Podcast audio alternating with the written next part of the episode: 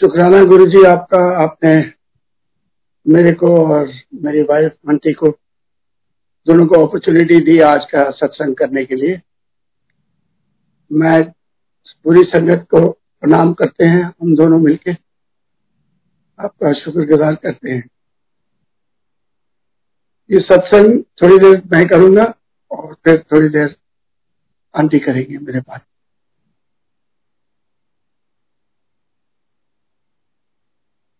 दो हज़ार तीन में हम पहली बार गुरु जी से मिले।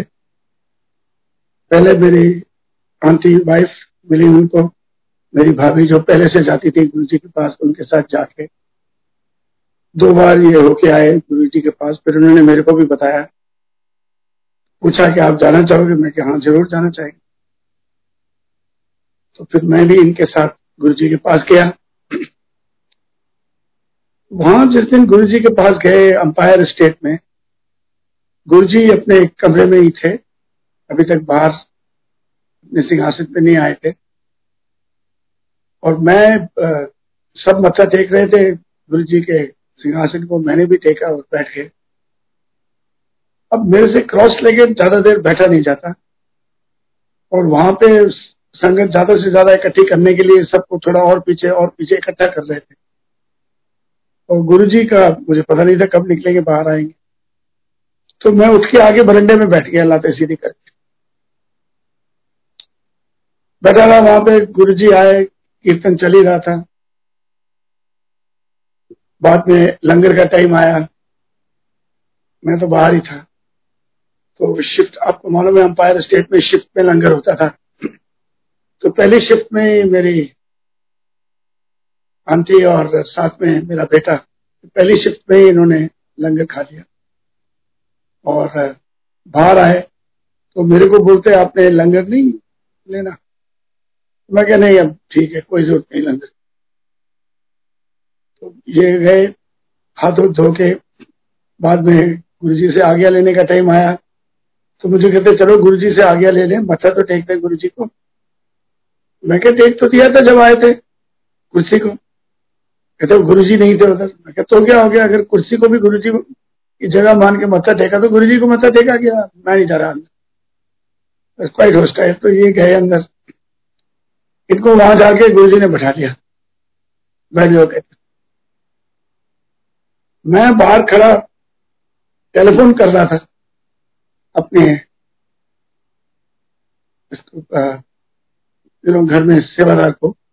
कि भाई मैंने लंगर नहीं खाया तो मैं घर में आके खाना खाऊँगा, मेरे लिए खाने का हॉट केस में बनवा के कुक को बोलो हॉट केस में रख देगा मैं बोल ही रहा था जबकि मेरी नीस बाहर आई जो हमारे साथ गई थी, और मुझे कहती आपको गुरुजी ने बुलाया।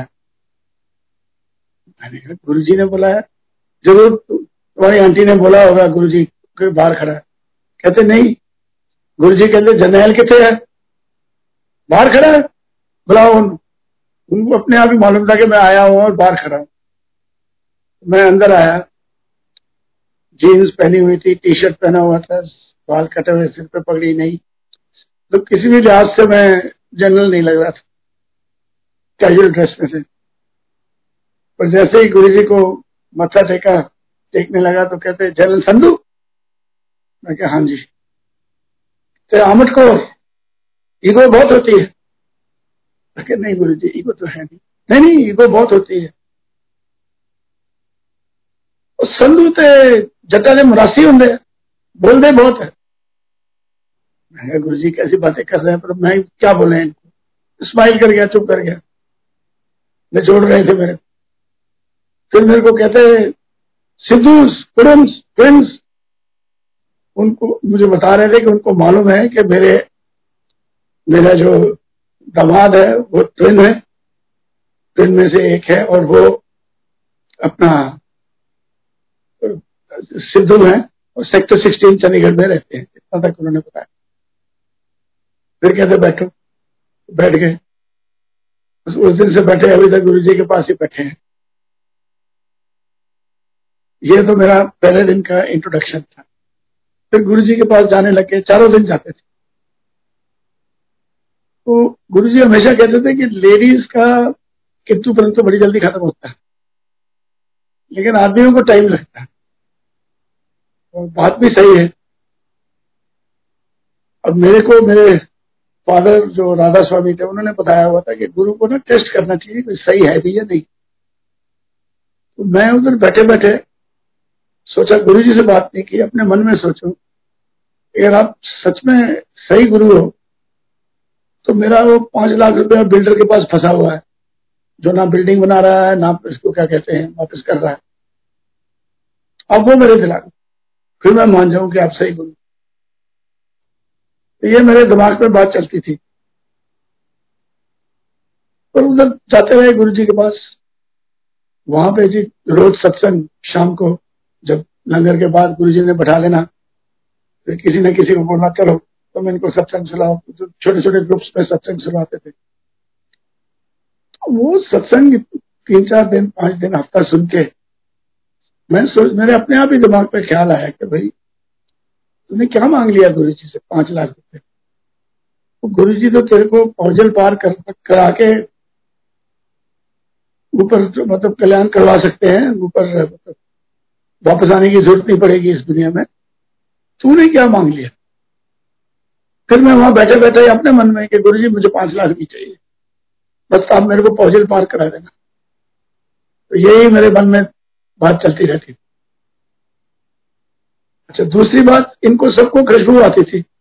गुरु, पहले दिन से मेरे बेटे को, मेरी वाइफ जब भी अंदर जाते थे, इनको खुशबू आती थी गुरु जी की मेरे को नहीं आती थी।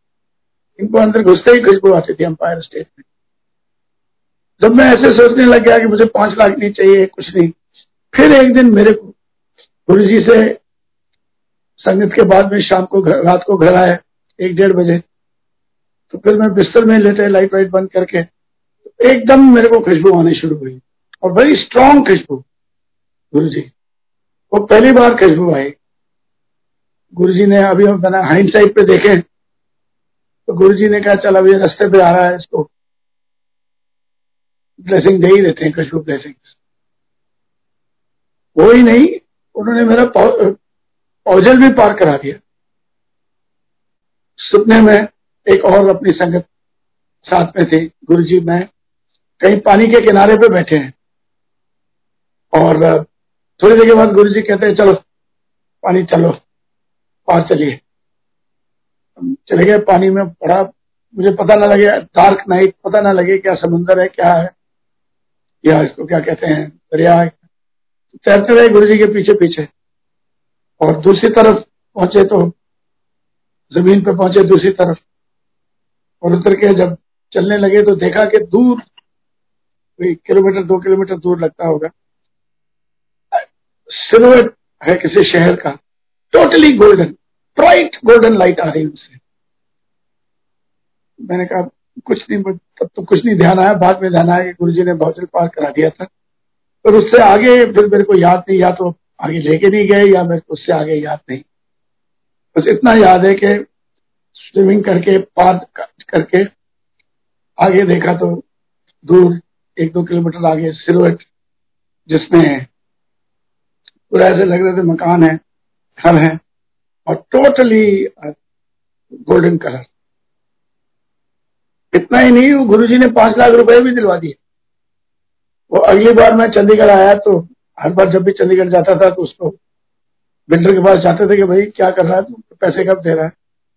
तो अब की बार उसने बोला, जी, दे देंगे आपके पैसे एक हफ़्ते में दे दूँगा मैं। हर बार ऐसे बोलता था, मैं क्या चलो, एक बार और देख लेते हैं। मैं क्या ठीक है। तो एक हफ़्ते के बाद मैं कहीं साउथ इंडिया में सिकंदराबाद वगैरह कहीं गया हुआ था ड्यूटी पे तो उसका टेलीफोन आया कि ये आपके पैसे तैयार है, बताओ कैसे देने हैं? मैंने कहा, कितने दे रहे हो? कहते, जी, पाँच लाख तीस हज़ार। तीस हज़ार में आपको डैमेजेस दे रहा हूँ सर वेरी गुड मैंने कहा, ठीक है, मेरा ब्रदर इन लॉ आएगा, उसको आप बैंक ड्राफ्ट बना के दे दें। वो मेरे बैंक में जमा कर तो ऐसे गुरु जी ने इधर से निचोड़ के कैसे खड़ा के कैसे ब्लेसिंग्स दी, कैसे आगे लेके गए। किंतु भ्रम तो पूरा अच्छी तरह से दूर भी हो गया, दूर दूर खैर पहले ही हो गया था जब मैं खुद ही कहने लग गया कि मुझे कुछ नहीं चाहिए। और हमने कभी गुरु जी से कुछ मांगा नहीं। मतलब गुरु जी से वर्बली कभी कुछ नहीं मांगा। हम जाते थे, बैठते थे, तकलीफें थी, कुछ भी थी, पर गुरु जी से कभी कुछ नहीं मांगा। और उनकी ब्लेसिंग्स हमेशा हमारे साथ रही। सबके साथ रहती, जो भी गुरु जी का भगत बन जाता है। ब्लेसिंग्स तो गुरु जी की रहती है। उनका एक हाथ हमारे ऊपर होता है। हमारा चंडीगढ़ में क्रॉस रोड्स के ऊपर रात के टाइम ज़बरदस्त एक्सीडेंट हुआ। हम कार में थे जन में, छोटी कार में। और एक साइड से क्रॉसिंग के ऊपर साठ सत्तर किलोमीटर की स्पीड पे आके एम्बेसडर हमारी गाड़ी में लगी इतनी लगी कि हमारी कार कुछ चार पाँच फुट एक तरफ़ को खिसक गई स्लाइड कर गई। हम चार लोग थे उस कार के अंदर।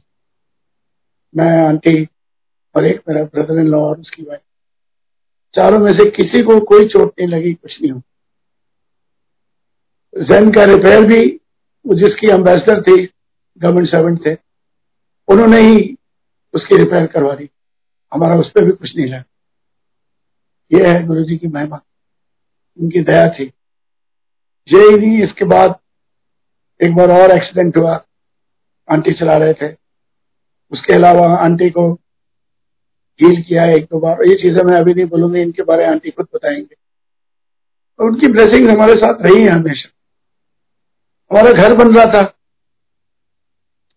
तो जब भी हम जाते थे तो गुरुजी आंटी को पूछते थे, मेरा कमरा तैयार हो गया? हम कहते गुरु जी पूरा घर आपका है, तैयार कर रहे हैं, आपके लिए ही है। तो एक दिन गुरु जी पति के लिए आए।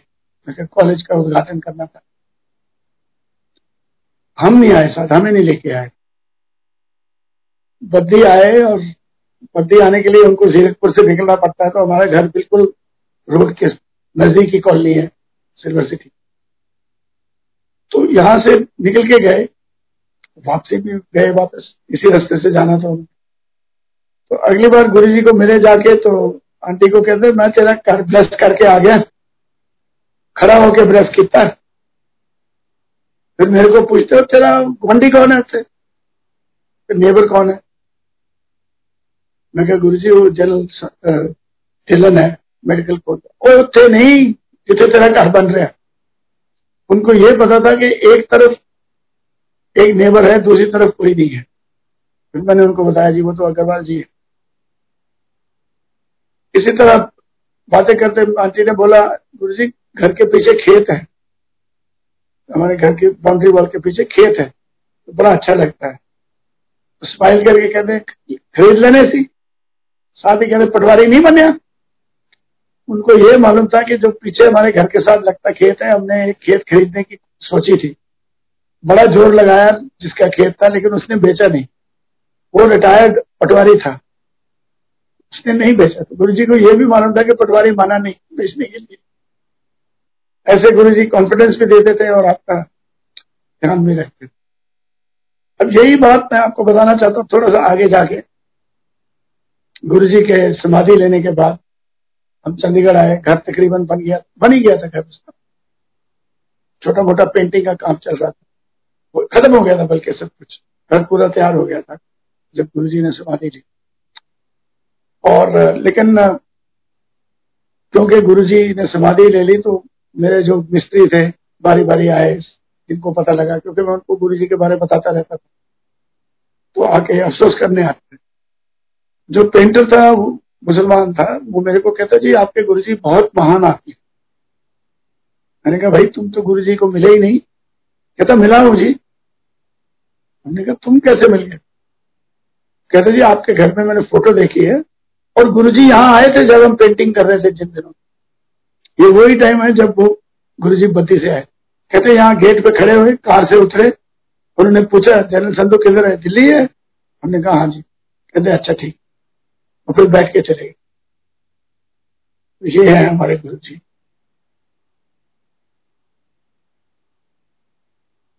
उनका तो जगह जगह पे सत्संग इतना मतलब कुछ ना कुछ उनका नई नई बात इतनी है, बताने वाली। उनके समाधि के बाद मैं सिर्फ़ मोटी मोटी ज़रूरी बातें बता रहा उनके समाधि के बाद भी आप सब जानते हैं, उनकी हाथ हमारे ऊपर ही है, हमारी रक्षा करते हैं। हम लोग हांगकांग गए। मैं रिटायर हो चुका था फौज से। हांगकांग में मेरी बेटी और दामाद रहते थे तो उनके पास गए। तो पीछे घर खाली रहना था, चाहे गुरखा नौकर था बच्चा, ज़्यादा बड़ा नहीं, अठारह, बीस साल हमने कहा, कोई जिम्मेवार आदमी अगर रह जाए तो अच्छा है। हमने गाँव से पता किया तो उन्होंने एक बुज़ुर्ग आदमी थे, चोपड़ा साहब, वो आते मिलते रहते थे। बड़े शरीफ, सीधे, भगवान का नाम लेने वाले आदमी एजुकेटेड कल्चर्ड वेरी वेल वो कहते, जी, मैं अकेला हूँ, मैं वहाँ जाके रह लूँगा, कोई प्रॉब्लम तो वो आके उन्होंने यहाँ पे रहना शुरू कर दिया, हमारे घर में। सारा बंदोबस्त उनके लिए करके गए। गुरखा तो था ही खाना वाना बनाने के लिए। उनकी पूरी पूरा ध्यान हुआ। और हम चैन से गए अपना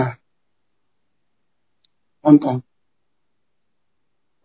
दस बारह दिन के बाद जो मेरा गोरखा था उसके फादर ने उसका मेरे, मेरे पास टेलीफोन नंबर था उसकी मैसेज आई एसएमएस कि जी, आपके सर्वेंट को पुलिस पकड़ के ले गई गोरखा है, गर्म दिमाग के होते हैं, लड़पड़ा होगा किसी के साथ पुलिस ने पकड़ा होगा, चलो कोई बात नहीं। मैंने अपने भतीजे को टेलीफोन किया चंडीगढ़ में। मैं बेटा, ऐसे है तो उसको देख लो उस पर जाके छुड़वा ले। आओ उसको निकाल के। तो वो गया। तो वो फिर आके मेरे को रिंग करता, जी, वो तो बात ही कुछ और है। मैंने कहा, क्या बात?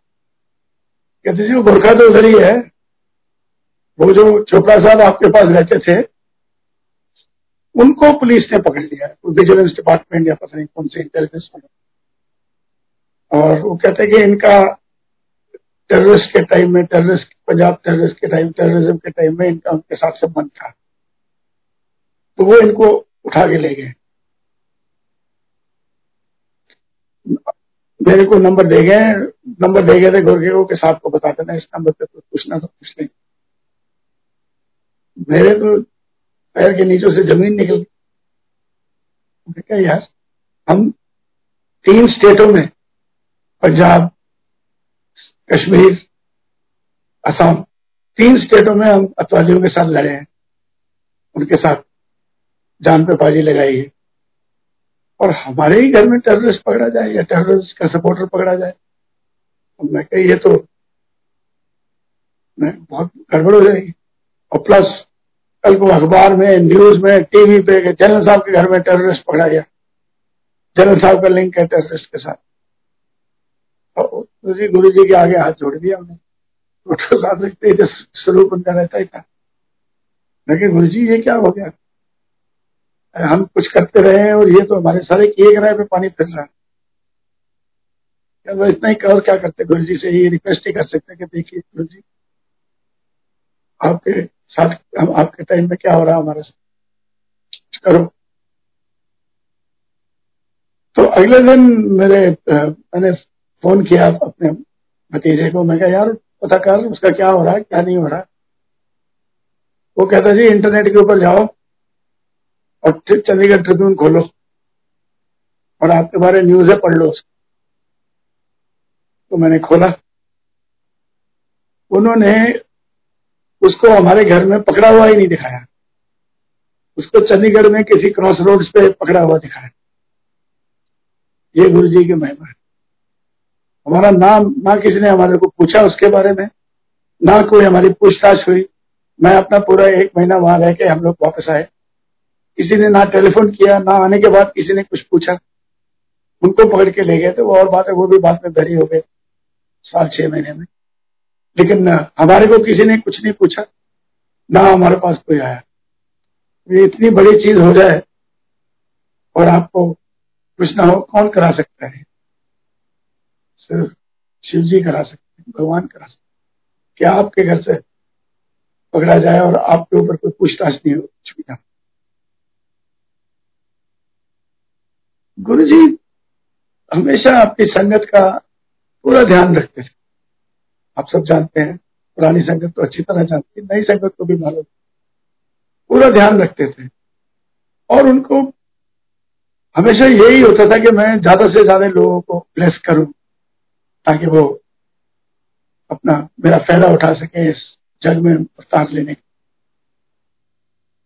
अब इसके मैं मिसाल देता हूँ क्लेयर फॉर्म पे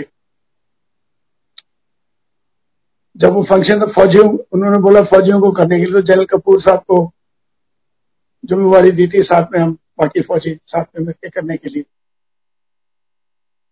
तो सब कुछ कर लिया, फैसला भी कर लिया, किधर करना है केयर फॉर्म पे करना है, सब कुछ गुरु जी ने अप्रूव कर दिया। तो तारीख ना बताएँ गुरु जी हमने बड़ा पूछा तारीख के लिए। कहते बताऊँगा।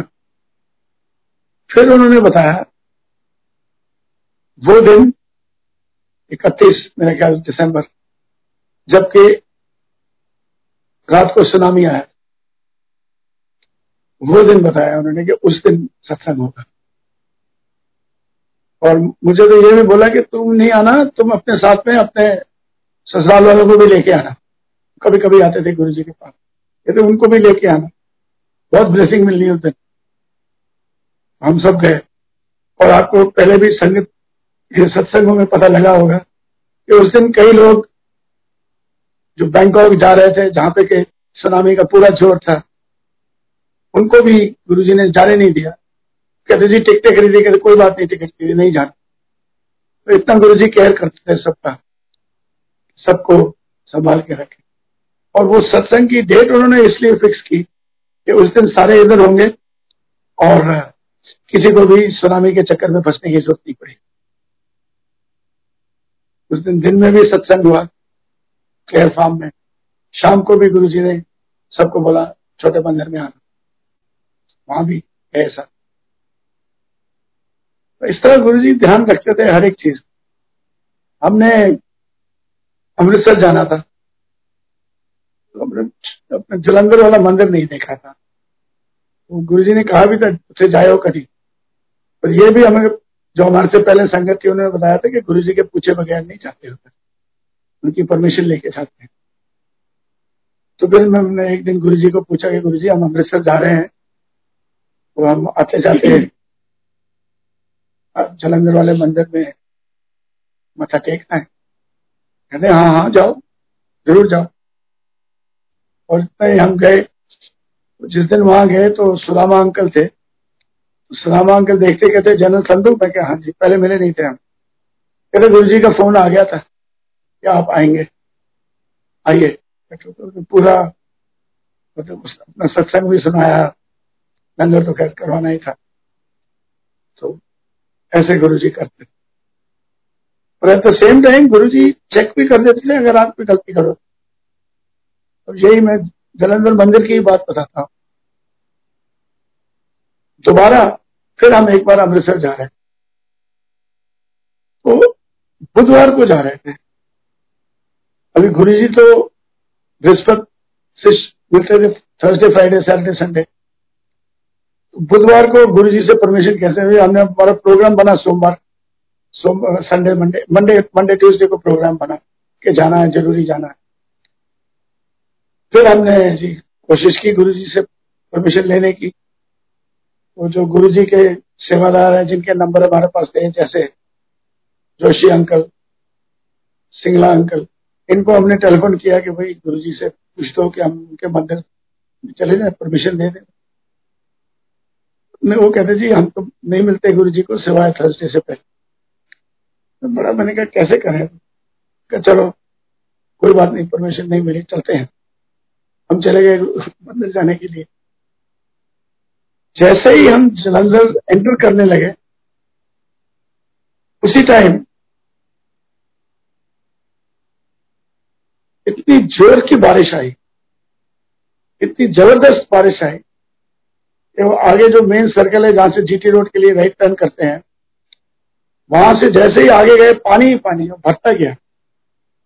हमने जाना उधर से आगे जाके लेफ़्ट टर्न करके गुरु जी के मंदिर के लिए जाना था। वहाँ उस रोड के ऊपर जो गुरु जी के मंदिर की तरफ़ जा रही थी, इतना पानी था कि आगे से स्कॉर्पियो गाड़ी आ रही थी, उसके टायर नहीं दिख रहे थे पानी। और हम लोग होंडा सिटी में थे। तो कोई चांस ही नहीं था कि हम उधर जा सकते। हमने कहा भाई कि नहीं जा सकते, गाड़ी बोल लो वापस चलते हैं। तो गाड़ी टर्न कर ली और हम आगे अमृतसर के लिए चल पड़े मुश्किल से एक किलोमीटर गए होंगे। बारिश बिल्कुल बंद। सूखी ज़मीन क्योंकि बारिश पड़ी ही नहीं हमारे से पहले भी। और बिल्कुल आगे अमृतसर तक हमारे को सूखा रास्ता मिला। तो गुरु जी के परमिशन ना लेने की वजह से गुरु जी ने कहा ठीक है जा, जाओगे भी नहीं। तो उन्होंने हमारे को रोक दिया जाना। इस तरीके से गुरु जी कोई गलत काम करते थे तो उसके भी उनका उनका तरीका था आपको रोकने का और करने का। गुरु जी तो आज भी हमारे साथ हैं। आज भी उनका प्रेजेंस फील होता है कई बार। कभी खुशबू आ जाती है, कभी कोई छोटी छोटी चीज़ें जो रड़क रही होती है हमारे दिमाग में, उनको हल कर देते हैं। छोटी छोटी चीज़ें, कई बार तो गुरु जी को माथा टेक के बोलते, गुरु जी, आप इतनी छोटी छोटी चीज़ें भी हमारा ध्यान रखते शुक्राना करते हैं। कि आपने इतनी छोटी सी बात के लिए भी आपने हमारी मदद तो ऐसे थे गुरु जी ऐसे हैं हमारे गुरु जी अब मैं आंटी को रिक्वेस्ट करूँगा इससे आगे वो अपना सत्संग सुनाए। जय गुरु जी सबसे पहले सारी संगत को नया साल मुबारक। पिछला साल बहुत आसान नहीं गुजरा। सबके लिए स्ट्रेसफुल था। और प्रॉब्लम्स भी आई होंगी। पर फिर भी गुरुजी मेहर करते रहे सब परिवारों पे मेहर करिए और अब भी मेहर बरसाते रहे नए साल में। तो गुरु जी का आपको बताया, अंकल ने, सफ़र हमारा शुरू कैसे हुआ? तो गुरु जी के पास आप पहुँच सकते हो तभी जब उनका हुक्म हो, उससे पहले नहीं। हम लोग चंडी मंदिर में पोस्टेड थे 97 में ले और सुनते भी थे गुरु जी के बारे में पर शायद गुरु जी का हुक्म नहीं था। तो नहीं गए। इनके बड़े भाई जो मेरी बुआ के साथ मैरिड है वो तकरीबन हमसे दस साल पहले से जाते थे और वो बात भी करते थे लेकिन आ, नहीं, हुक्म था शायद गुरु जी का उस टाइम और शायद लाइफ भी स्मूथली चल रही थी तो कभी यूँ ज़रूरत नहीं महसूस हुई. और सबसे बड़ी बात तो ये कि आप गुरु जी के चरणों में, उनके कदमों में तब पहुँचते हो, जब उनका हुक्म होता है. दिल्ली जब वो आए तो उन्होंने पता नहीं क्या दिल में मेरे आया, वो जा रहे थे. तो मैंने कहा, मैं भी साथ चलूँ. तो कहते हैं हाँ बेटा, ज़रूर चलो। तो ऐसे हमारा सफ़र शुरू हुआ। एम्पायर स्टेट में आपको मालूम है, उस टाइम गुरुजी हुआ करते थे 2003 में। तो जैसे ही हम गाड़ी पार्क करते थे और बड़ी टेढ़ी मेढ़ी सी सड़क हुआ करती थी, घूम के जाती थी गुरु जी के छोटे मंदिर तक तो कई दफ़ा ऐसे होता था गाड़ी पार्क करके और जैसे ही अंदर को चलना शुरू होते थे तो कदम तेज हो जाते थे कि बस जल्दी से बस पहुँच जाए, उड़ के पहुँच जाए गुरु जी के पास। तो जैसे जैसे पास आते थे तो गुरु जी की वहीं से रास्ते में से ही खुशबू आना शुरू हो जाती थी कई दफ़ा। और शुरू शुरू में तो जब एंटर करते थे तो आपको पता है शक शुबे होते थे कि कहाँ अगरबत्ती है, कहाँ से खुशबू आ रही है। अब इतनी ना समझी थी कि ये मालूम नहीं था कि ये तो गुरु जी की मेहर बरस रही है। ये ये कोई अगरबत्तियों की खुशबू नहीं है।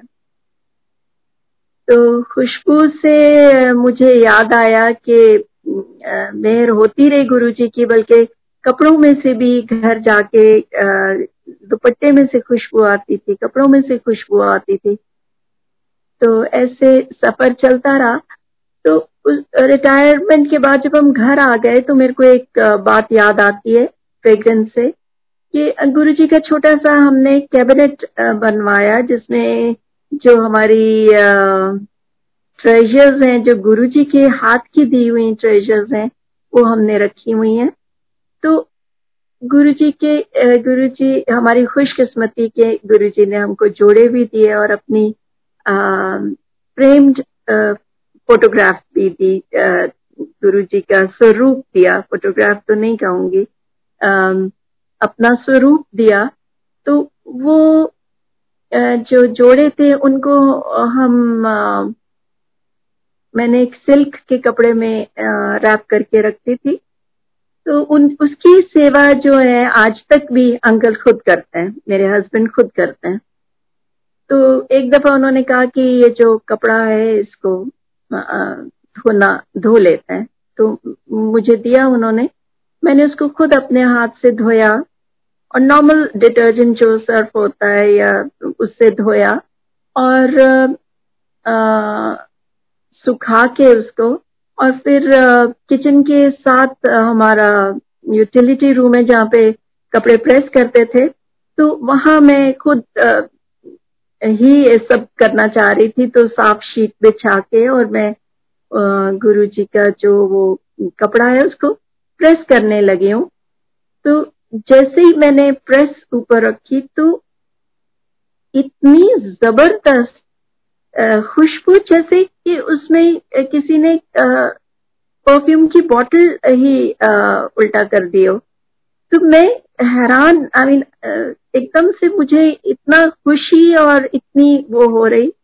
और किचन के दूसरी तरफ़ हमारा लड़का गोरखा बॉय होता था, खाना बनाता था। वो खड़ा हुआ है और मैं कहती हूँ, छोटू, जरा इधर तो आ, देख तो सही।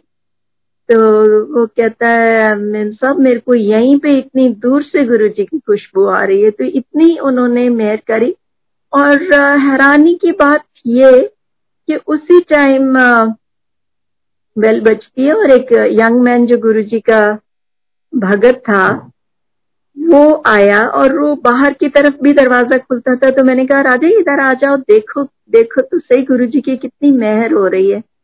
तो हमें इतनी ज़बरदस्त खुशबू आ रही। और वो आया तो कहता नहीं आंटी मेरे को तो बिल्कुल भी नहीं आ रही। अपेरेंटली ही वॉज़ वो जरा परेशान था किसी बात से अपने बॉस से उसकी कुछ आ, कुछ आ, उस दिन हुआ तो वो परेशानी में था तो उसको बिल्कुल भी गुरु जी की खुशबू नहीं आई जबकि यहाँ इतनी ज़बरदस्त खुशबू आ रही। तो गुरु जी की ये मेहर जो बरसती थी, ये बड़ी हैरानी की बात थी कि आप उनके पास भी जब बैठे हो, उनके प्रेजेंस में भी बैठे होते थे तो किसी के, किसी को वो खुशबू आ रही है और साथ जो बैठा है उसको नहीं आ रही।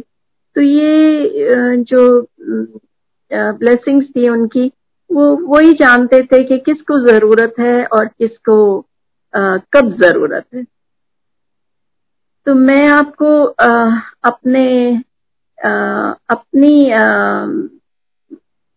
पर्सनल हेल्थ इश्यूज़ के मैं दो आपको सत्संग बताती हूँ कि आ, मेरे को मेनियस डिज़ीज़ था वो आपके इनर ईयर के अंदर फ्लूड ज़्यादा होने से बहुत ज़बरदस्त चक्कर आते हैं और वो चक्कर बंद ही नहीं होते।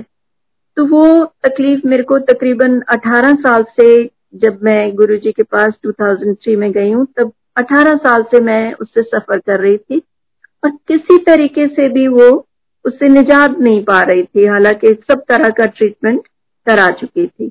बस एक होम्योपैथिक मेडिसिन थी जो लेने से थोड़ा सा वो जो चक्कर आना थोड़ा सा कंट्रोल में होते थे, पर जाते नहीं थे कभी भी।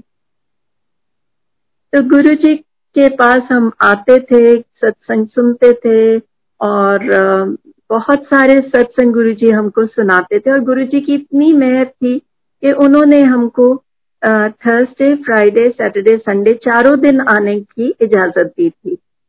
तो बहुत से सत्संग सुने और उनसे बहुत कुछ सीखा और अंदाज़ा हुआ कि गुरु जी सब तकलीफ़ अपने ऊपर लेते हैं। तो संगत बहुत बताती थी कि कभी उनके नाखून नीले हो जाते हैं, कभी उनके पाँव पे काले धब्बे पड़ जाते हैं, कभी वो बहुत तकलीफ़ में रहते हैं, खून की उल्टियाँ तक करते हैं। तो ये सब बातें सही थी। तो ये सब देख के तो अपने गुरु को तकलीफ़ देने को बिल्कुल सोच भी नहीं सकते थे। तो मैंने गुरु जी से अपनी प्रॉब्लम कभी अपने मुँह से उनसे कहा नहीं। और एक दफ़ा मुझे वो अटैक शुरू हुआ तो तब तक पता था कि अब हम गुरु जी की शरण में अब हमें अब हमें कुछ डरने की बात नहीं अब हमारी प्रॉब्लम्स हमारी नहीं है। तो मैंने चुपचाप विदाउट उन, उनसे नहीं कहा। पर चुपचाप घर में ही प्रार्थना करी कि गुरु जी मैं इतने सालों से ये दवाई वाई खा रही हूँ, कुछ असर होता नहीं, अब मैं तो ये दवाई फेंक रही हूँ। अब आप मेरे डॉक्टर हैं, आप सही करें तो भी ठीक, नहीं करें तो भी ठीक, पर मेरे डॉक्टर आज से आप। तो जैसे ही मैंने ये किया, मेरा वो जो चक्रों का सिलसिला था, वो इतना ज़बरदस्त हो गया कि कभी उतना आ, उतनी इंटेंसिटी से कभी नहीं हुआ था। तो गुरु जी को तो हम अपना दिल में उतार चुके थे तो फैसला भी उतना ही पक्का था। बहुत आ, मेरे हस्बैंड भी मेरे को बोलने लगे कि ये मत करो अपनी इतनी तकलीफ़ में मत जाओ। गुरुजी तो है ही दवाई खा लो। लेकिन मेरा जो सोच मैंने पक्की कर ली थी कि अब गुरु जी ठीक करेंगे तो ठीक है नहीं तो कोई बात नहीं। सो वही हुआ ज़बरदस्त चक्कर मेरे आते रहे और मैं जब भी गुरु जी के स्वरूप की तरफ़ देखूँ और मैं कहूँ कि नहीं गुरु जी मैं दवाई नहीं खाऊँगी। तो आ, चलता रहा ये। और एक दिन मुझे गुरु जी का ड्रीम आता है कि आ, मेरे सामने बहुत बड़ा ऊँचा शीशा है लाइफ साइज़ शीशा है। और उसमें पहले तो मुझे गुरुजी की शक्ल नज़र आती है फिर मैं देखती हूँ कि पूरे के पूरे गुरुजी जो हैं वो उसमें खड़े हुए मुझे नज़र आ रहे हैं और स्माइल कर रहे हैं। फिर गुरुजी ने साइड वेज टर्न किया और अपना हाथ अपने सर के पीछे थोड़ी दूरी पे रखा और घुमाने लगे उसको सिर को पीछे, अपने सिर के पीछे घुमाने लगे। एंड बस वो मेरा ड्रीम था और चक्कर मेरे चलते रहे। तो सडनली उससे कुछ दिन बाद मैं सुबह उठती हूँ। सुबह तो बहुत ही ज़्यादा तकलीफ़ में होती थी। कि मैं इतना डरते डरते सिर हिलाती थी कि जैसे ही मैंने सिर हिलाया, मेरी पूरी दुनिया घूमने लगेगी। पर उस दिन मैं हैरान रह गई कि उठी मैं फ्रेश एज अ डेजी मुझे समझ में नहीं आया कि वो सब गया कहाँ। मैंने धीरे धीरे डरते डरते सिर हिलाया, कुछ नहीं हुआ। फिर मैंने अच्छे से सर हिलाया, कुछ भी नहीं हुआ। और बस वो दिन है और उसके बाद गुरुजी ने इतनी मेहर कर दी और ना मेरी गुरुजी से बात हुई, ना मैंने उनसे कहा और देखिए कितनी मेरे ऊपर उन्होंने मेहर कर दी। तो उससे मेरे ख्याल कुछ महीने बाद मेरे को जब बैठे बैठे गुरुजी ने कहा, चल तू अपना सत्संग सुना। जो नीचे बैठे हुए थे मेरे पास। तो मैं जैसे उनको सुनाने लगी, ये मैंने देखा कि गुरुजी जब भी किसी से सत्संग सुनवाते थे ना तो उनका पूरा इंटरेस्ट उन जो बोल रहा होता था, उसमें होता था। शायद वो ब्लेस ही कर रहे होते थे उनको भी और सुनने वालों को भी। तो गुरु जी पूरे इंटरेस्ट से बात सुनते थे। तो जब मैंने ये वाला सत्संग सुनाया और मैंने कहा गुरु जी मैंने तो आपसे कहा भी नहीं और आपने मेरे ऊपर मेहर कर दी। तो कहते हैं अगे अगे वेखो की है। तो वही बात है, आज तक उनकी मेहरें इतनी है हमारी लाइफ में, इतनी ज़्यादा है कि उनकी प्रेजेंस हम बस घर के एक एक सदस्य मानते हैं, बच्चे, छोटे ग्रैंड चिल्ड्रन तक उनकी प्रेजेंस मानते हैं और उनकी इतनी मेहर है कि घर में सुख, शांति है और तंदुरुस्ती है, और और चाहिए भी क्या? है ना? गुरु जी हमारे साथ हैं, हमारे सर के ऊपर उनका हाथ है। इससे ज़्यादा और क्या चाहिए? और ये तो सबसे बड़ी नेमत है ब्लेसिंग है हमारे ऊपर। बल्कि जब से गुरु जी के चरणों में आए, कभी यूँ महसूस ही नहीं हुआ कि हम किसी चीज़ से डर जाएँगे या घबरा जाएँगे। और ऐसा नहीं कि प्रॉब्लम्स नहीं आती, पर इतना स्ट्रॉन्ग फेथ है हमारा कि हमें पता है कि ये छोटे मोटे ये ये ये गुरु जी अपने आप जो जैसे, और यही कहते हैं हम गुरु जी को, ये नहीं कहते कि प्रॉब्लम हटा दो, हम कहते हैं गुरु जी आपके बच्चे हैं, आपकी तकलीफ़ है हाँ हम तकलीफ़ में आप जो सही समझो, आप करो। अगर आप सोचते हो कि हमें तकलीफ़ में से गुजरना है तो फिर हमको थोड़ी शक्ति भी दो उसको बर्दाश्त करने की। और वो ही गुरु जी की मेहर है, ऐसा ही होता है। तो आपको अंकल ने बताया था एक्सीडेंट के बारे में हमारी कार के, वो मैं एक बार जा रही थी मोहाली की तरफ़ जीरकपुर से। और डिवाइडर खत्म होने वाला था, जब एक लड़की मेरे लेफ़्ट से आके स्कूटर से suddenly she turn right you know she was making a U turn मैं एकदम से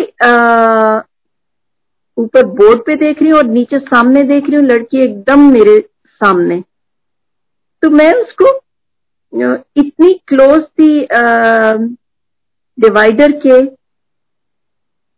और इतना घबरा गई थी, सच्ची बात है, मुझे तो पता ही नहीं कि हुआ क्या।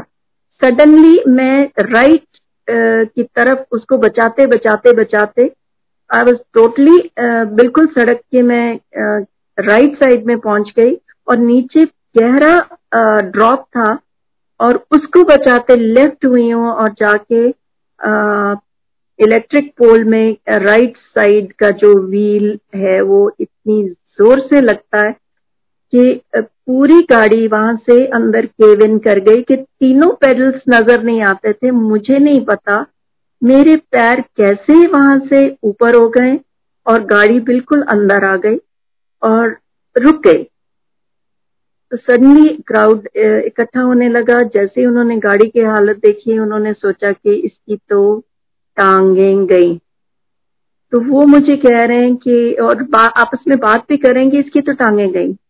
ये तो आ, तो मुझे कह रहे हैं कि आ, आप ठीक हो? मैंने कहा कोई पानी लाया कोई कुछ?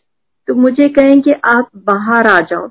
और मुझे पता था कि मेरी टांगे काँप रही हैं, मैं बाहर निकलूँगी तो शायद खड़ी नहीं हो पाऊँगी। तो मैंने उनसे कहा कि नहीं, मैं ठीक हूँ। And I called my brother he came and he took me away और, तब इनका सर्जरी छोटी सी माइनर सर्जरी थी। तो मैं वहीं से फिर हॉस्पिटल गई और, इनको उस दिन बताया भी नहीं हमने। तो गुरुजी ने इतनी आ, कैसे हमारी रक्षा करते हैं हमें खरोंच तक नहीं आने आप यकीन नहीं करोगे नॉट जरा सा भी कोई खरोच नहीं कोई उसका आ, कोई झटका नहीं कोई बुरा असर नहीं। हाँ गाड़ी तो का हुआ नुकसान पर गुरु जी आपको कैसे बचा लेते? हो मैं तो सच्ची बात बताती हूँ कि इतनी जल्दी वो सब हुआ मेरे को तो गुरु जी बचा लो तक का भी ध्यान नहीं आया। सब कुछ इतना जल्दी हुआ, पर वही बात है ना, हमको कहने की ज़रूरत नहीं पड़ती गुरु जी खुद ही इतना ध्यान करते हैं। तो एक एक संगत का ध्यान करते हैं। ऐसा नहीं कि कोई उनके स्पेशल है या कोई खास है। सिर्फ़ ये है कि हमें उनके ऊपर हंड्रेड परसेंट जो फेथ रखना है और सरेंडर करना है और उनकी शान में बस उनको याद करना है।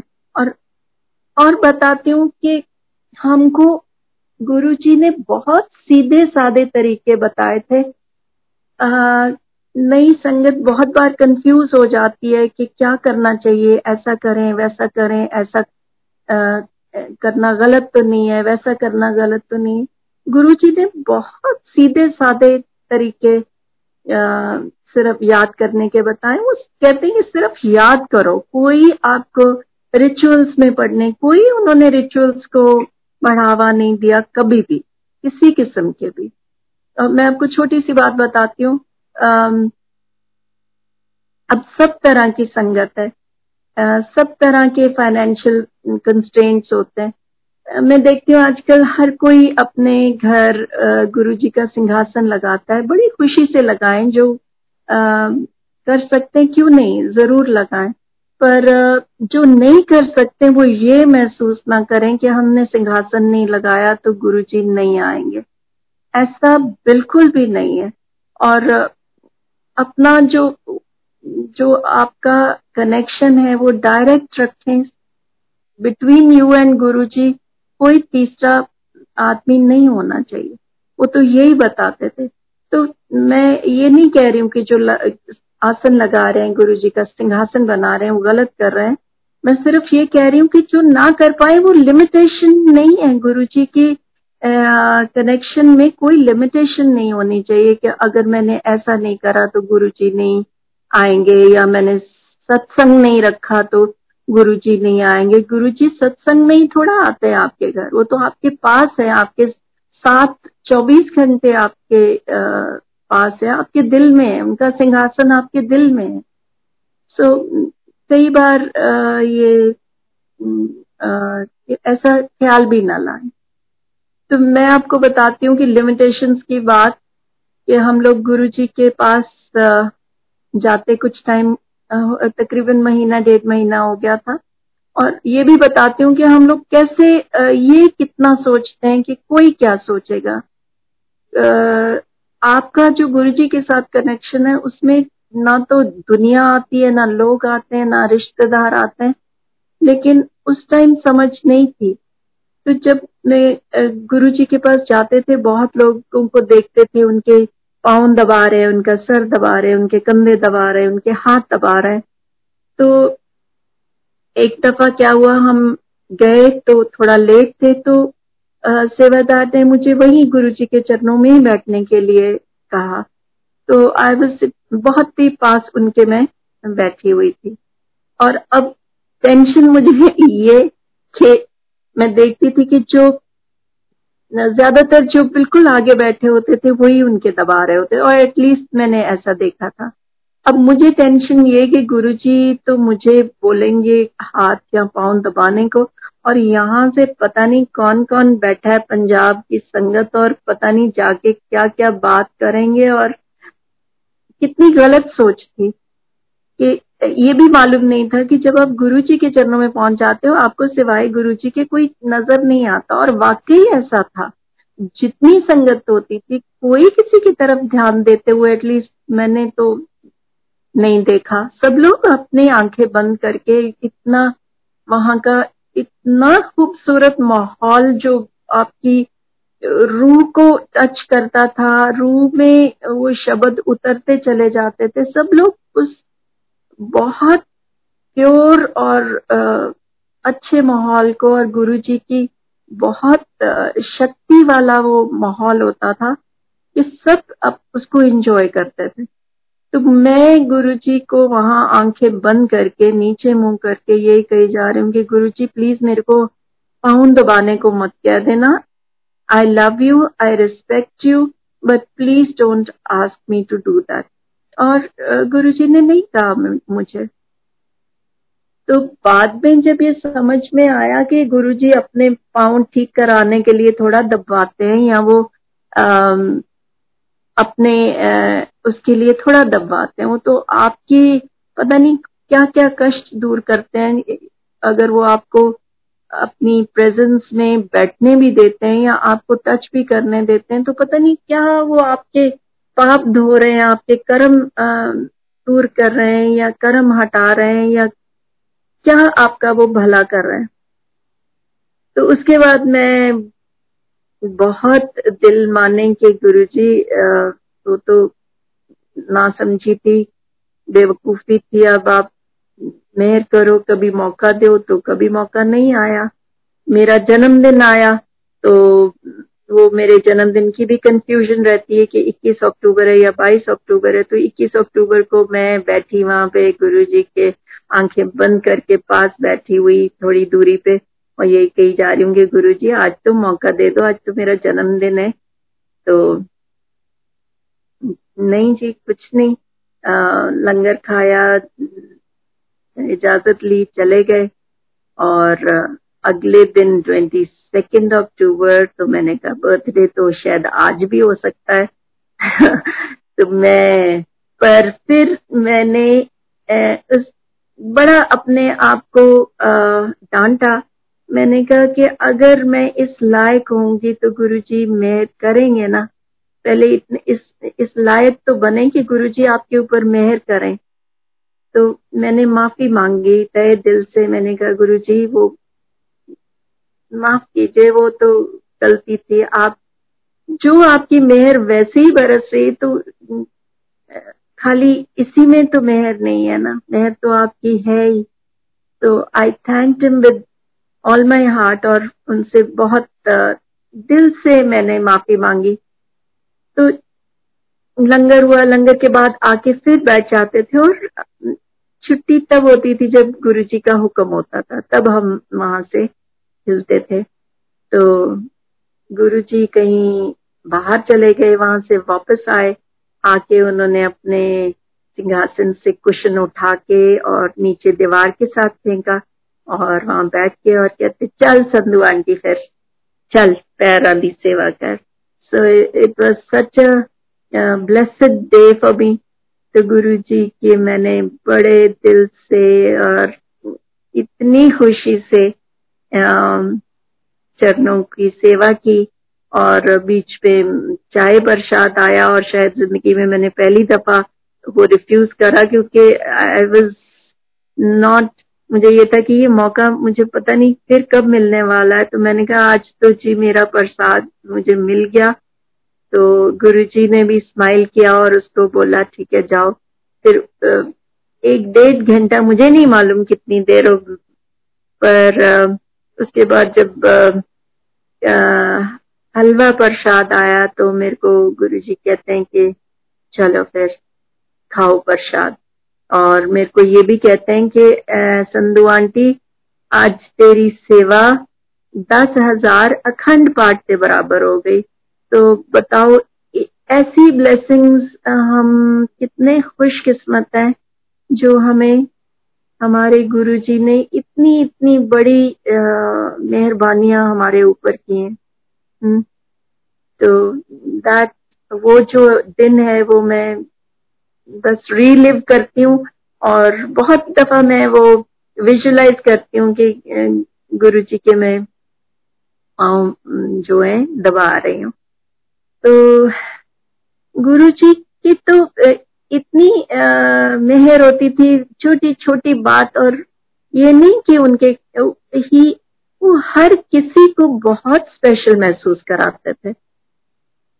जो भी उनकी संगत में होता था चाहे वो किस स्ट्रेटा का है वो किस मज़हब का है वो उससे कोई उनको फ़र्क नहीं पड़ता तो सबको बराबर स्पेशल महसूस कराते थे, बहुत स्पेशल महसूस कराते थे। तो छोटी छोटी आपकी वो जो फरमाइशें वो पूरी करते थे। तो हम लोग रिटायरमेंट के बाद यहाँ आ गए, फिर भी गुरु जी का हुक्म था कि जब भी आओ, चार दिन के लिए आओ।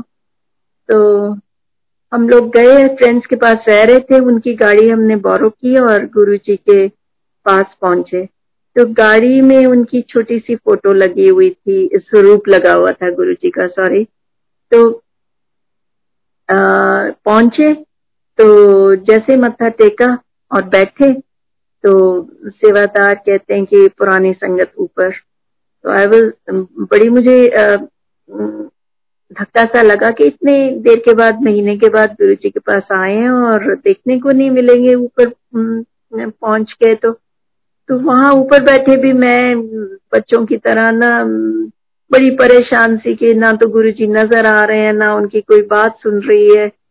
तो हुक्म था उनका और आ, सेवादार का हुक्म हम गुरु जी का हुक्म मानते थे। तो बैठे रहे लंगर हुआ बात नहीं नीचे आ गए थोड़ी देर और फिर अगले दिन फिर आना था। तो मैं तो सारे रास्ते गुरुजी से बच्चों की तरह झगड़ा करते चली गई और झगड़ा करते ही आ गए कि गुरुजी, आज मैंने कोई नहीं, ऊपर ऊपर जाना, ऐसे आपने बिठा दिया हमको, मैं तो आपके पास बैठूँगी। तो जैसे ही मैंने मत्था टेका, वो गुरु जी की फ़ोटो के साथ ही मैं ये सब करती आ रही थी गाड़ी में गुरु के स्वरूप के साथ ही। तो जैसे ही मत्था टेका तो कहते हैं, जा फिर। जैसे उस बात का जवाब दे रहे थे, चल जा फिर। बह जाए थे। तो दैट वॉज़ सो स्वीट गुरु जी इतनी अच्छी भोली भोली बातें और इतने प्यार से आपको इतना वो छू लेते थे कि आप सोचते रह जाते थे कि गुरु जी इतना इतना लविंग उनका एक्सप्रेशन और इतना स्पेशल महसूस करा देते थे और हर किसी को हर किसी को। सो so, ऐसे गुरु जी की जो it's now one hour I feel I should wind up तो आंटी हमारे पास टाइम है प्लीज़ और भी सत्संग शेयर कीजिए। आई लव टू प्लीज़ हाँ जी। तो मैं बताती हूँ मेरी एक और कंडीशन थी सडनली डेवलप हुई जब मैं वहाँ पे दिल्ली में ही थी आई थिंक 2004 में तो मेरी आँखों में तकलीफ़ शुरू हो गई। सडनली एक कंडीशन जिसको कॉरोडाइटिस बोलते हैं तो उसमें रेटिना जो है होता है आपका अंदर की तरफ़ से इन्फ्लेमेशन हो जाती। तो मैं हैरान कि ये कहाँ से एकदम से आ गई प्रॉब्लम वो चेक कराया तो डॉक्टर बोलते हैं कि ये आपको स्टेरॉइड्स लेने पड़ेंगे। और उससे पहले हमको चेक करना होगा आपका टीबी का टेस्ट होगा। तो वो जो आपके अंदर लेटेंट टीबी होती है, वो कई बार स्टेरॉइड्स लेने से वो एक्टिवेट हो जाती है। तो उन्होंने वो टीबी का टेस्ट किया। वो पॉजिटिव वो उससे मुझे और परेशानी हो गई कि ये क्या? Suddenly out of the blue ये दो दो मुसीबतें कहाँ से आ गई? तो वो आँखों का मेरा हालत काफ़ी खराब होती चली गई। और ये काफ़ी प्रोग्रेसिव प्रॉब्लम होती है और कहते हैं कि इसका इससे ब्लाइंडनेस भी हो सकती है। आँखें खराब हालत में होती थी, लेकिन फिर भी गुरुजी के पास हम पहुँच जाते थे। लेकिन गुरुजी से, हालाँकि डर भी आता था इस हालत से, लेकिन गुरुजी से मांगने की हिम्मत या उनको बताने की हिम्मत नहीं हुई। तो वो मेरी हालत सी देख के एक लेडी वेरी नाइस पर्सन उन्होंने देखा और कहते क्या हुआ है? तो मैंने उनको बताया तो कहते बताओ ना गुरुजी से, चलो। मैंने कहा, नहीं गुरु जी को नहीं बताऊँगी। गुरु जी तो कहते हैं, मन्नो, मंगो नहीं, मन्नो। सो उनको पता है, वो सब जानते हैं उनसे क्या बात छुपी है? तो कहती, नहीं नहीं, बताओ जाके, मैं बताती हूँ। तो she went and spoke to him तो मैं अंदर अंदर खुश भी कि चलो यू नो बेईमानी से बात नहीं आते, सोच लिया कि चल मैंने तो नहीं बताया गुरुजी को, पर गुरुजी तक बात पहुँच गई है। हालाँकि ये भी मालूम है कि गुरुजी वैसे ही जानते हैं। तो जैसे ही जाने लगे, मैंने मत्था टेका और मैं गुरुजी की तरफ़ देखूँ कि गुरुजी अब तो कुछ बोलेंगे, उनको पता है तो गुरुजी चुप। गुरुजी भी करते होते हैं, पूरा टेस्ट आपको नींबू की तरह निचोड़ते हैं, बोलते हैं ना, मैं नींबू की तरह निचोड़ूँगा। तो कुछ भी नहीं बोले। तो जब मैं उनकी तरफ़ देखी चली गई तो उन्होंने कहा, ये हिलने वाली नहीं है। तो कहते हाँ की के अंदर तेरा डॉक्टर मैंने कहा, जी, वो कहता है स्टीरोइड्स लेने पड़ेंगे और टीबी भी पॉजिटिव है। कुछ नहीं टीबी टू बी पॉजिटिव लिया तू अपना फिरोजपुर वाला शहद। अब गुरुजी को ये तक मालूम था कि जो मेरे पास शहद है, वो मेरे पेरेंट्स के फार्म से आता है। वो ऐसे ही आपको बातों बातों में ये सब बता देते थे कि आपके बारे में मैं सब कुछ जानता हूँ। आपकी लाइफ में क्या होता है, आपकी सोच क्या चल रही है। आपको वो ऐसे ही वो बता देते थे।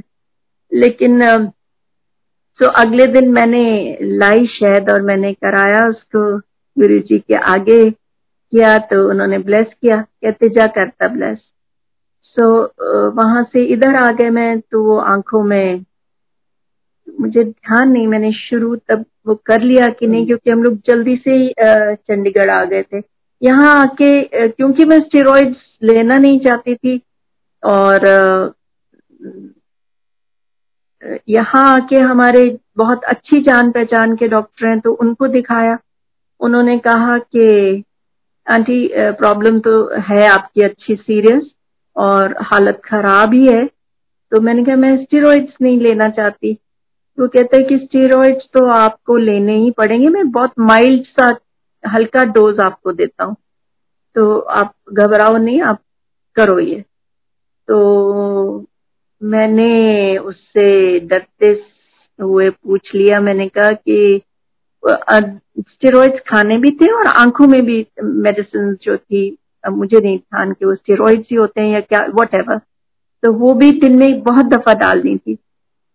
तो मैंने कहा, मैं आँखों में शहद डाल सकती हूँ। तो वो उसकी शक्ल देखने वाली थी डॉक्टर की। वो यू नो सडनली कहता, आंटी, आप पढ़े लिखे हो, आप क्या बात कर रहे हो? आप, आपको अंदाज़ा है आपकी आँखों की हालत क्या है और आप शहद, सोचा कैसे आपने? तो बस मैं चुप हो गई, मैंने उसको गुरुजी के बारे में कुछ नहीं बोला। तो मेडिसिन मैंने खाना शुरू किया और डालना भी शुरू करा। वो दिन में कोई पाँच छह बार वो मेडिसिन डालनी होती थी और बीच बीच में ही मैंने अच्छे से भर भर के गुरु जी का ब्लेस किया हुआ शहद डाला, जो जलता था, खूब खूब मिर्ची की तरह जलता था, क्योंकि हालत आँखों की बुरी थी। तो डाला मैंने खूब अच्छे से। और सेकंड थर्ड डे मुझे महसूस होने लगा कि आँखें क्लियर हो रही हैं। तो पाँचवें, छठे दिन जब मैं उसके पास गई डॉक्टर के पास तो मैंने उससे कुछ नहीं कहा, उसने आँखें टेस्ट करी तो कहता है, aunty do you believe in miracles तो no do you believe in God तो मैंने कहा हाँ जी ऑफ़ कोर्स तो कहता है कि आपकी जो आँखें एग्जैक्ट वर्ड्स कि this is nothing short of a miracle कहता है कि मैंने इतनी ज़बरदस्त हीलिंग कभी नहीं देखी। और कहता है मैं यही दवाई सबको यही देता हूँ बल्कि मेरे पास एक लड़की आती है उसकी आँखें तो बहुत आ, आ, कम खराब हालत है उसकी। और उसको मैंने डोज भी स्ट्रॉन्गर दिया है और उसकी कोई खाली फाइव टेन परसेंट हीलिंग मुझे फ़र्क नज़र आया तीन महीने के बाद।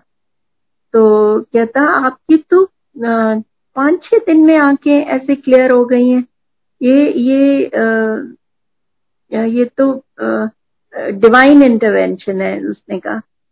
तो मैंने फिर भी उसको गुरु जी के बारे में नहीं बताया और मैं उसका क्रेडिट उससे नहीं लेना चाह रही थी। गुरु जी तो हमारे हैं वो तो जानते ही हैं। और हमें पता है कि हमें कौन हील करता है और हमारा हमारे ऊपर कौन इतनी मेहरबानियाँ करता है। बट एनी वे सो वो वो देखिए गुरु जी की मेहर और सो so, ऐसे गुरु जी की मेहरें होती रहती थी और ऐसा नहीं कि अब नहीं होती। अब वो लाइफ इतनी स्मूथली चलाते हैं छोटी मोटी प्रॉब्लम्स आती हैं यूँ हल करते हैं और आपको बहुत मैं बताती हूँ कि मुझे तो यूँ महसूस होता है जब से गुरु जी के शरण में गए कि हमारे ऊपर एक बहुत ज़बरदस्त प्रोटेक्शन है। हम जब बच्चे होते तो हम अपने माँ बाप को अपना सब कुछ समझते हैं कि हमें कुछ नहीं होने देंगे। बड़े हो जाते हैं तो फिर हम थोड़े आ, ये हो जाता है ना कि यतीम से हो गए लेकिन गुरु जी के वहाँ होने से इतनी ज़बरदस्त प्रोटेक्शन हम अपने इर्द गिर्द और अपने ऊपर मानते हैं कि हमें हमें डर नहीं आता किसी चीज़ से। परेशानी ज़रूर होती होगी, लेकिन एक बड़ा स्ट्रॉन्ग सहारा महसूस होता है कि गुरु जी कभी कुछ होने नहीं देंगे। So if you want I can still carry on please aunty please और शेयर कीजिए। अच्छा मैं आपको बताती हूँ कि गुरु जी ठीक है हमें नज़र नहीं आते। हमें आँखों से ओझल है। बहुत उनकी मिस करते हैं। बहुत ज़्यादा उनकी आ, याद आती है और उनको मिस करते हैं और वो दिन मिस करते हैं जो इतने खूबसूरत होते थे कि वो वो माहौल हम कभी ला ही नहीं पाते, अपनी सोच में भी जो गुरु जी के साथ होता था। तो एक दफ़ा गुरु जी की माँ समाधि के बाद गुरु जी गए तो वी वर ऑल डेवेस्टेटेड हम लोगों को बहुत ज़बरदस्त वो धक्का था हमारे लिए। पहली बात तो हम यकीन ही नहीं कर रहे थे कि गुरु जी को कुछ हो जाएगा। जब सुन भी लिया कि वो चले गए, हमने कहा, वो तो लोगों को जिंदगियाँ देते हैं कितने हमने सुन रखा कि जान फूंक देते हैं लोगों में, खत्म हुए लोगों को उन्होंने ज़िंदा किया है तो उनके लिए तो कोई बात ही नहीं। तो पहली बात तो यकीन ही नहीं करा कि उनको कुछ हो सकता है, बल्कि मुझे याद है जैसे ही पता चला, भागते हुए पहुँचे यहाँ से और गेट एंटर कर रहे हैं तो मैंने, इतना मुझे यकीन कि अब तो जब तक हम पहुँचे वो तो उठ के बैठे होंगे। तो गेट पे वो जो सेवादार यंग मैन खड़े थे, मैंने कहा उसकी तरफ़ देखा और मैंने कहा गुरु जी कहता हाँ जी निराश था, खड़ा हुआ। मैंने कहा, कहाँ है? तो he gave me such a look कि ये लेडी क्या बात कर रही है इसको? या तो पता नहीं। कहता, अंदर ही लेटे हुए हैं। तो मुझे तब भी यकीन नहीं था कि गुरुजी चले गए। तो वो वो बहुत बुरा टाइम था। वो जो, अभी भी जो वहाँ पे एक शब्द जो वहाँ पे लगातार चल रहा था, वो मैं आज भी नहीं सुन पाती वो I associate that with that horrible moment कि गुरु जी नहीं है और वो शब्द चल रहा है। वो मैं आज भी नहीं सुन पाती हूँ। वो कभी कहीं सुनती हूँ तो मैं परे हो जाती हूँ या मैं चली जाती हूँ वहाँ से।